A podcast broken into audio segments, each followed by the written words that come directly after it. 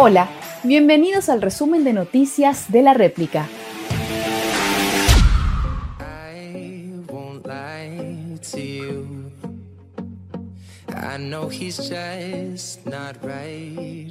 Juan Carlos Portillo, viceministro de Atención Integral de la Salud, indicó que Paraguay podría acceder a las vacunas contra el COVID-19 a un costo cercano de 20.000 guaraníes por dosis. El secretario de Estado indicó que desde la salud pública se siguen de cerca los avances y las informaciones sobre las vacunas preventivas contra el coronavirus, de manera a acceder a los insumos y lograr la protección de la población.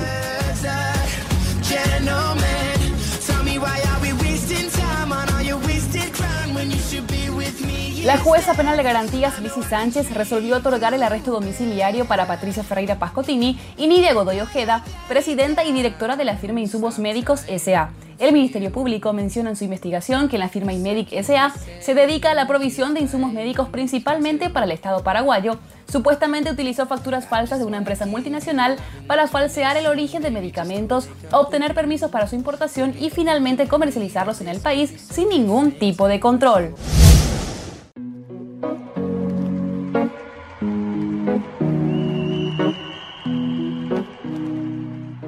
Siguen difundiéndose nuevas imágenes de la noche del 31 de marzo y la madrugada del 1 de abril del 2017. Esta vez cuestionan la participación del suboficial Arnaldo Andrés Báez, quien según el Ministerio Público encabezó el grupo de policías que ingresó a la sede del Partido Liberal. En imágenes a la que accedió la réplica, se observa que Arnaldo Andrés Báez ingresa a la comandancia el sábado 1 de abril con un casco blanco, posteriormente saludando a sus compañeros y tomando un tereré con ellos. Sin embargo, en su declaración, el uniformado había afirmado a los investigadores todo lo contrario en dicha ocasión, declaró que estuvo retenido en la sede del Partido Liberal.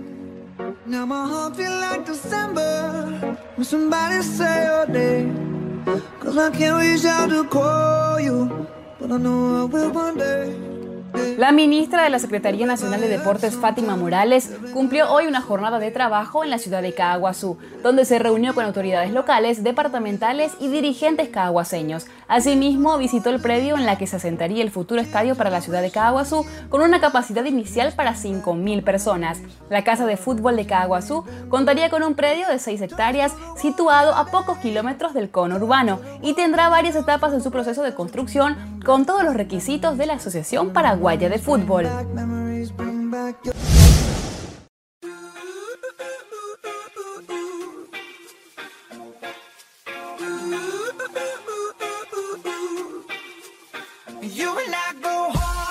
La Gerencia de Prestaciones Económicas del Instituto de Previsión Social, mediante un comunicado, informó que se dispone la suspensión de la atención presencial de asegurados y ciudadanía en general para todos los trámites en el edificio Boquerón, desde el martes 21 de julio al viernes 24 de julio. Indicaron que la decisión fue tomada considerando el comportamiento epidemiológico y tasas de contagio del COVID-19. De esta manera, queda suspendida la atención presencial en el mencionado edificio ubicado en Paí Pérez y Petirosi.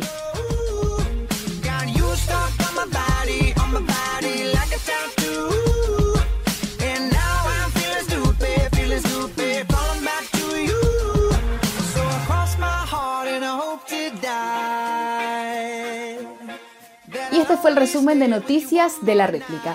Te invitamos a que nos acompañes todos los sábados de 8 a 10 de la mañana por Radio 1000 y que nos sigas en todas nuestras redes sociales como La Réplica.